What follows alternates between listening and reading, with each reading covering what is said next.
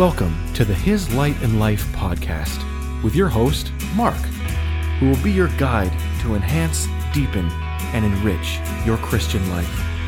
To turn your focus away from just getting by to walking with God in His light and life.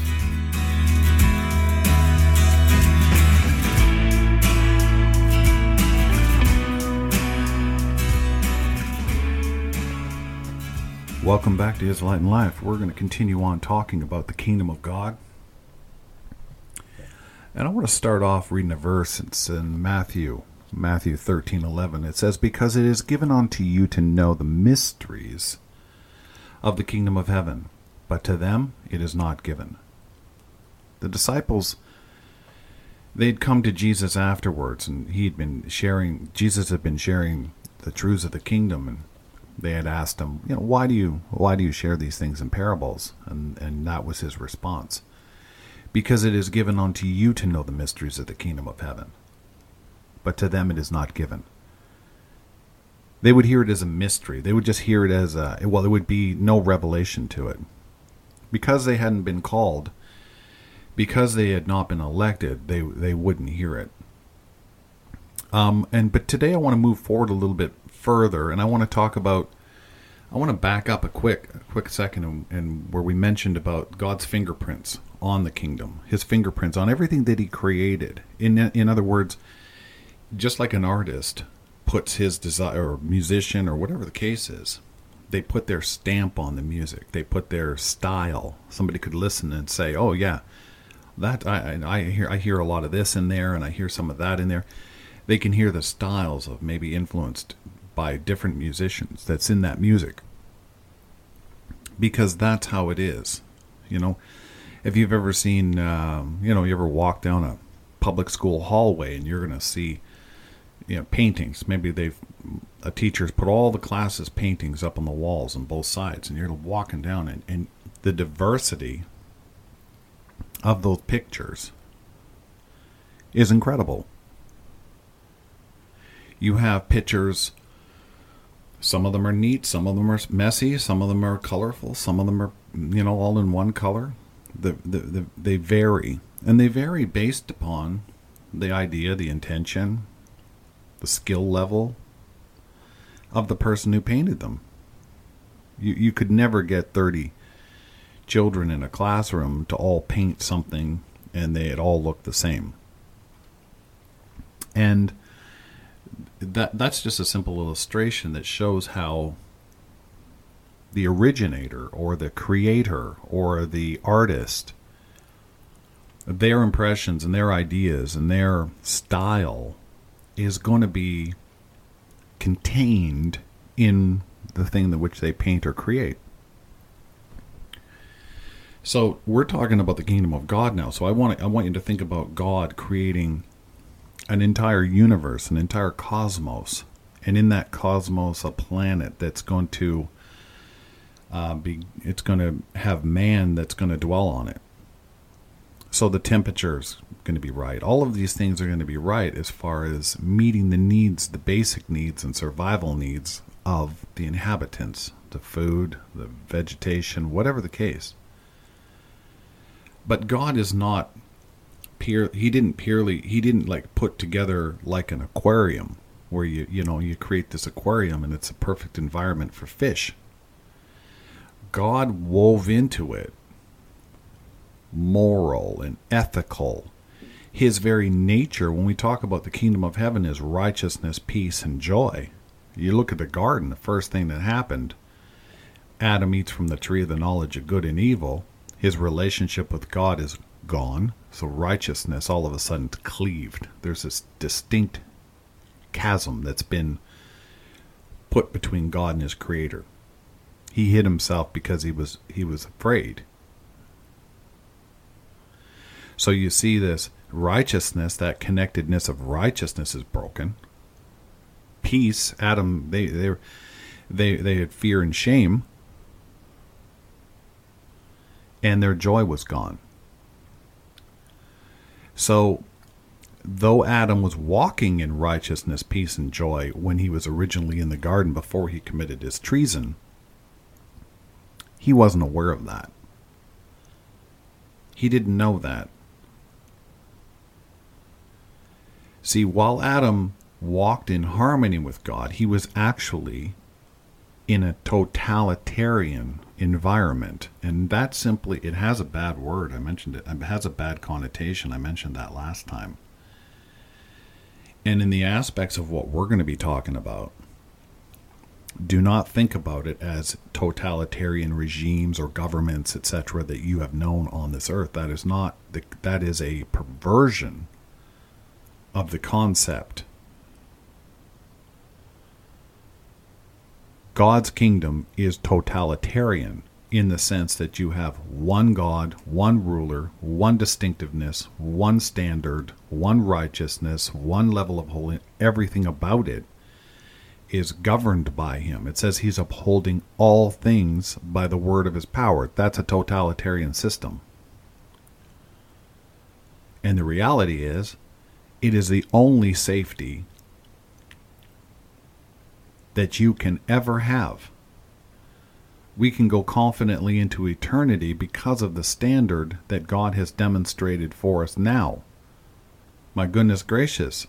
I mean, what if we didn't have the standard of him offering his son to die as a substitutionary sacrifice for him, the innocent Lamb of God who shed his blood that we might be saved? If we didn't have that example, if Christ hadn't been, as Paul says to the Galatians, placard in front of us like a billboard on the cross, how do you know he wouldn't change his mind down the road? How do you know that? You know, we you get to heaven, it's great for the first thousand years, or two thousand years, or five thousand years. How do you know he wouldn't change his mind at some point? We know he won't change his mind at some point because the totalitarian system that he runs, the kingdom of God, has been proven. And he took that which had no righteousness, no peace, and joy, and brought us into that relationship redeemed us, restored us, repaired us, replaced us, retranslated us, made made every single requirement paid in full by his death on the cross. We know that he won't change. We know that that's who he is. We know that his nature is Hesed unconditional, unwarranted, undeserved, tender-hearted loving kindness towards his enemy because we were his enemies. And in that demonstration of Christ, in that demonstration of his honoring his Father on the cross, we know the King of the kingdom can be trusted for all of eternity. To the degree that he became one with us. You have to draw that deep connection that, yeah, you're going to heaven, but first, heaven had to come here. You're going to walk in streets of gold, but him who created the st- he who created the streets of gold walked in the dirt for you.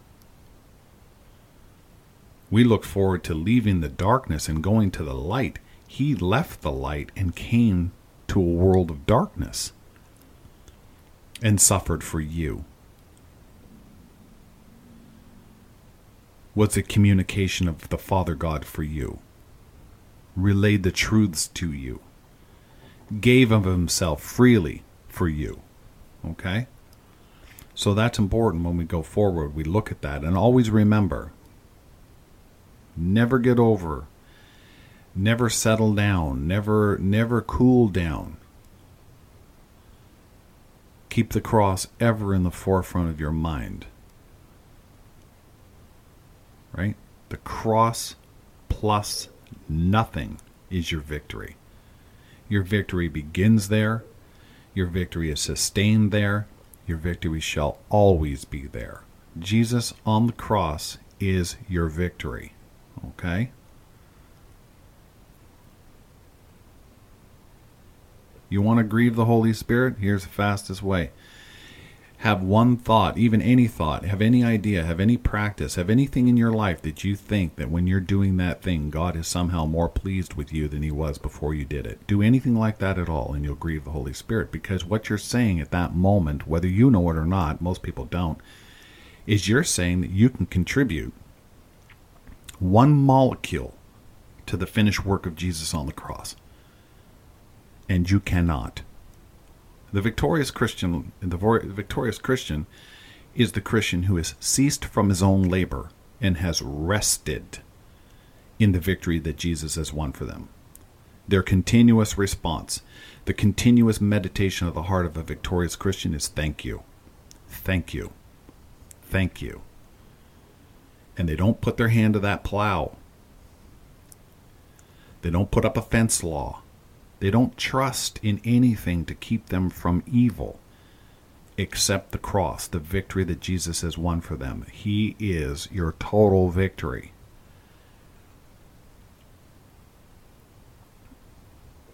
Okay?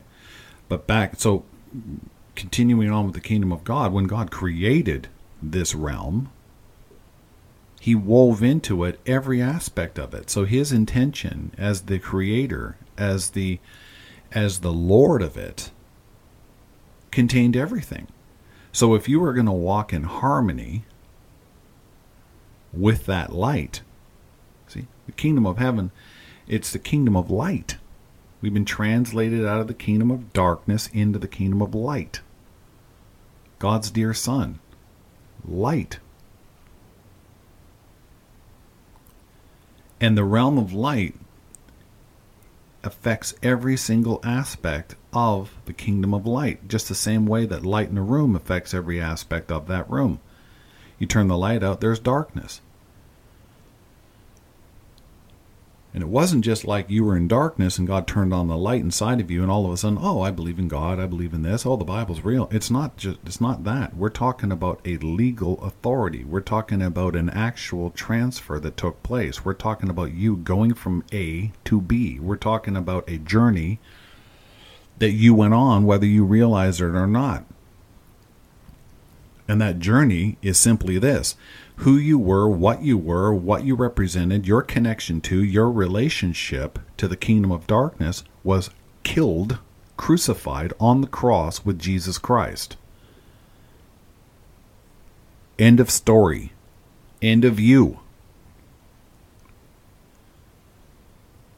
And then he was raised from the dead, the Father God having predestinated onto him an inheritance of people, of an elect people.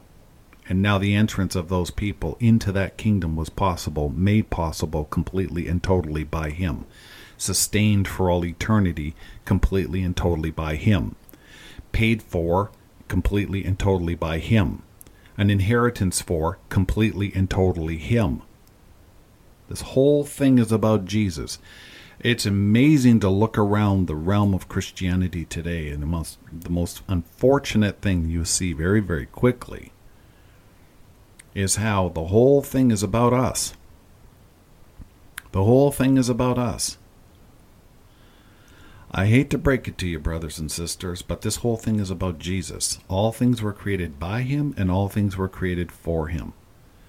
We don't meet a need that he had. We don't fulfill him in any way. We don't contribute to who he was. You can't add to perfection. You can't add to eternity. You can't add to deity. You can't add to the fullness of all by adding one single drop. God can't be added to. He can't be taken away from. He we added nothing to him, and we've and he's diminished nothing. He's not diminished by the the sharing of his love. And when the church gets back, I remember years ago, one of the books, I can't remember the book specifically, but I remember the, I remember this, I remember, I may have actually heard a preacher say this. Um, they were talking to D.L. Moody. You know, how come, you know, the incredible success that D.L. Moody had, the Moody Sankey re- revivals in England, and incredible, absolutely incredible. In, pre, in the day before television, the day before microphones, etc., etc., just incredible and Moody said, you know, his response to the success is says, I do everything and I've learned that every single evangelistic crusade, every single revival meeting is to be done and performed and continued by and for the glory of Jesus Christ. Full stop. when the church gets back to start when when the church moves away from meeting the people, the needs of the people in the congregation, and starts preaching the complete and total their complete and total supply and needs met by the finished work of the Lord Jesus Christ, the church will look very very different in a very very short period of time. That maybe maybe I'll maybe I'll have a podcast completely on that. Much of it is just absolutely embarrassing. I remember. Well, I'm not gonna. I'm not gonna chase that. So back to this. So God creates this creation in this realm, and He weaves into it His nature. He weaves into it His standards. He weaves into it His morality. You have to understand something that Adam was going to was Adam was going to be the steward of the earth on God's behalf behalf so that means that Adam was going to be an ambassador. And an ambassador, as we, we, we, we shared in another podcast, an ambassador does not in does not enforce their own will on something. An ambassador doesn't speak for themselves. An ambassador doesn't act on their own behalf. An ambassador speaks for and acts for the one who sent him, the government that sent him. And the government that had sent Adam to the earth formed him in the dust of the ground, rose, gave him the breath of life. He became a living soul to be his ambassador in the earth. Was the King of Kings and the Lord of Lords. That's who that was. So Adam was to be the ambassador of God on the earth. Well, I said that to say this. Obviously, into that ambassador, into that creation that God had made, he would have woven his character. When it says that God made man in his own image and after his own likeness, it doesn't mean that he looked like him. It's not like you, you do a self portrait and the person's uh, you, someone paints your portrait and then you oh yeah that's a, there's a real likeness there. That's not what he did. Adam had in the seed form, in a seed form, the character, the nature, the intentions, ethical standards, morality, etc. of God. Now, it was in the seed form and it would have developed, it would have culminated with him eating from the tree of life. But in that stewardship phase, he failed and ate from the tree of the knowledge of good and evil, fell, and guess what he fell out of? He was cut off from. Guess what he was cut off from in the context of what this podcast, this talk is?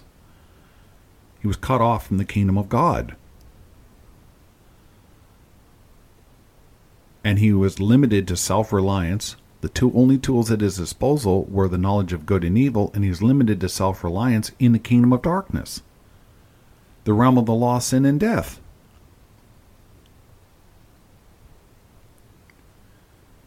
Chances, chances of success, zero. Chances of righteous walking in God's righteousness, zero. His peace, zero. His joy, zero. Man started killing each other with clubs.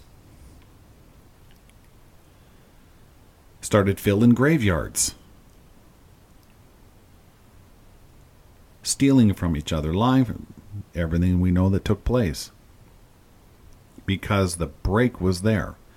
So God now has a Adam instead of being under the totalitarian rulership of the kingdom of God, righteousness, peace, and joy, he's now under the totalitarian rulership of evil evil within him, evil around him, and evil over him. Unable to walk in the harmony of God, unable to walk with God. You know, it says of Enoch, it says, And Enoch walked with God, and he was not, for God took him. God spoke revelation knowledge to Enoch. God visited. Enoch would have known the way to approach God. Enoch would have known the way to approach God. That was demonstrated first by Abel. Enoch knew that he who he was. Enoch knew that he was separate from God. Enoch knew that he was fallen. And Enoch would have brought to the eastern gate of that garden an offering over and over and over. And I picture Enoch bringing an offering, backing up four or five feet, laying on his face in the ground, thanking God there was any method of approach to him at all. And over time, they developed a rapport. Over time, they developed a relationship. Over time, Enoch and God, God could be around Enoch and be with God because the appeasement of the sacrifice was there.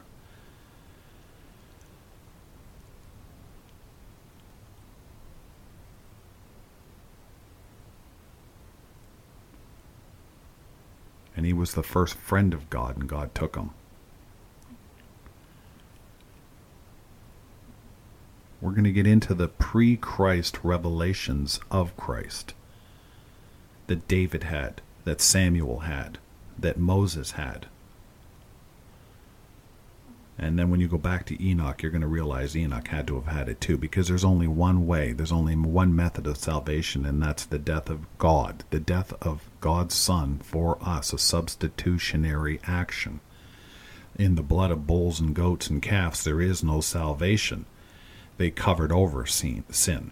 So Enoch must have seen beyond that, like David saw beyond that, like Moses saw beyond that. We're going to get into that in another podcast but we're going to keep this one on the kingdom of God and how we can walk and interact with that kingdom if we understand a few things.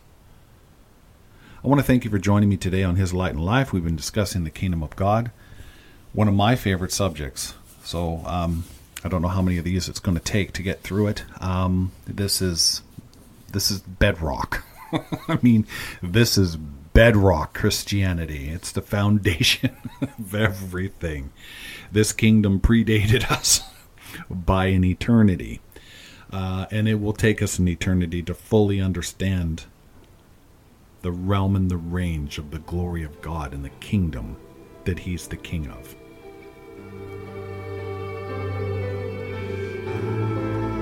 Thank you for listening to His Light and Life. Do you have questions or want to speak with Mark?